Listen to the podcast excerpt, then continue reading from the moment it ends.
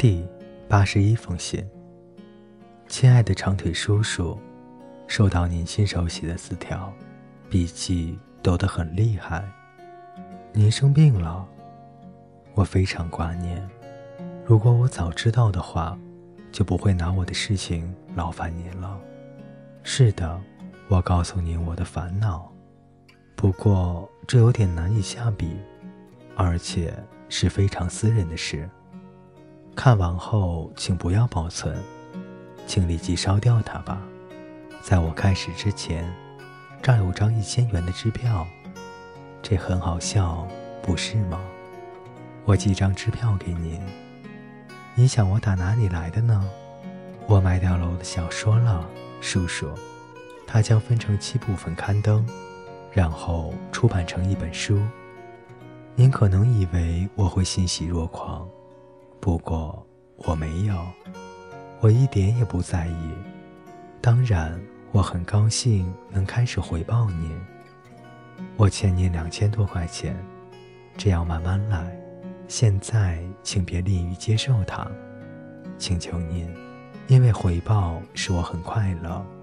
我欠您的不是可以用金钱来还的，其余的我会用一生的感谢与关怀来回报您。现在，叔叔，关于另一件事，请给我您最合适的人情世故的建议吧。别考虑我是否能接受得了。您知道，我一直对您有种很特殊的感情，您代表了我整个家庭。如果我告诉您，我对另一位男子有更强烈的、特殊的感情，您不会介意的，是吗？你不难猜出他是谁。很长一段时间里，我的每封信满是皆为少爷。我希望我能让你了解他是什么样一个人，还有我们在一起相处是多么的快乐。我们对所有的事看法都相同。也许可能是我有点为了迎合他而改变了我的想法，不过他几乎总是对的。这并不奇怪，他大我十四岁。尽管如此，在其他方面，他却像个大男孩，需要人照顾。譬如下雨天都不知道应该穿套鞋。我们常常为一些滑稽的事情而开怀大笑，这种情况多极了。他是，哦，唉，他就是他，我想他。想他，想他，非常想念他。我恨月色如此美丽，因为它无法与我共赏。如果您也曾爱过某人，您就会明白我的感受。如果您爱过，那我不需要多做解释。不过，如果您没有，那我也解释不了。无论如何，这就是我的感觉。而我拒绝了他。我没有告诉他为什么，只是沉默无语，黯然哀伤。我想不出该怎么说好。他走了，以为我要嫁给吉米·麦克白而离去了。我一点也不想啊！我从来不曾想过要嫁给吉米，他还没有长大啊。不过，威杰少爷与我已经陷入了严重的误会中，我们都伤了对方的感情。我把他赶走，并不是因为我不在乎他，而是因为我太爱他了。我怕他日后会后悔，而我将会受不了。像我这样一个没有来历的人，嫁入他那样的家庭，太不合适了。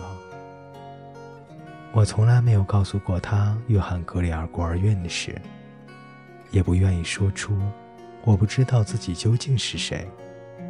我可能很卑微，您知道的。而他的家庭是如此的高贵，但我也是有自尊的。还有，我认为自己对您负有一定的义务。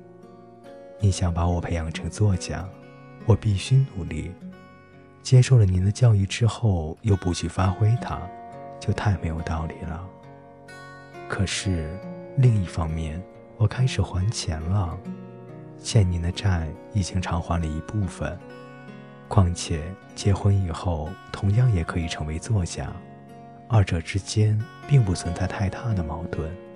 我是否应该去找他，并告诉他问题不在机密，而在约翰格里尔孤儿院？这对我不也是一种伤害吗？这需要很大的勇气，我几乎宁愿下辈子孤单度过。这件事发生了快两个月。他走后音讯全无，直到茱莉亚的来信再度激起了我的痛楚。他无意中提到，监卫少爷在加拿大打猎时，在暴风雪中困了整整一晚，得了肺炎，卧床不起，而我居然一点也不知道。我还因他走后没有片语之言而怨恨呢。我想，他一定很痛苦，至少。我知道我是。您以为我该怎样做才对呢？朱棣，洛克威洛，十月三日。第八十二封信。最亲爱的长腿叔叔，是的，我当然会去。下星期三下午四点半，我当然能够找到地方。我已经去过纽约三次了。不再是个小孩子了，我真不敢相信，真的要去见您了。多年以来，我一直想着您的存在，以至于使我很难想象，你是个真正有血肉之躯的真人。您真是太好了，叔叔。身体不好，还在为我操心，请多保重，别着凉了。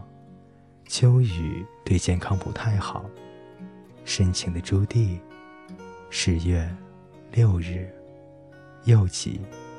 我突然害怕起来。您的秘书在那儿吗？我很怕您的秘书。如果他开门的话，我可能会吓晕在门口。我该对他说些什么呢？您不曾告诉我您的名字。我该请求见史密斯先生吗？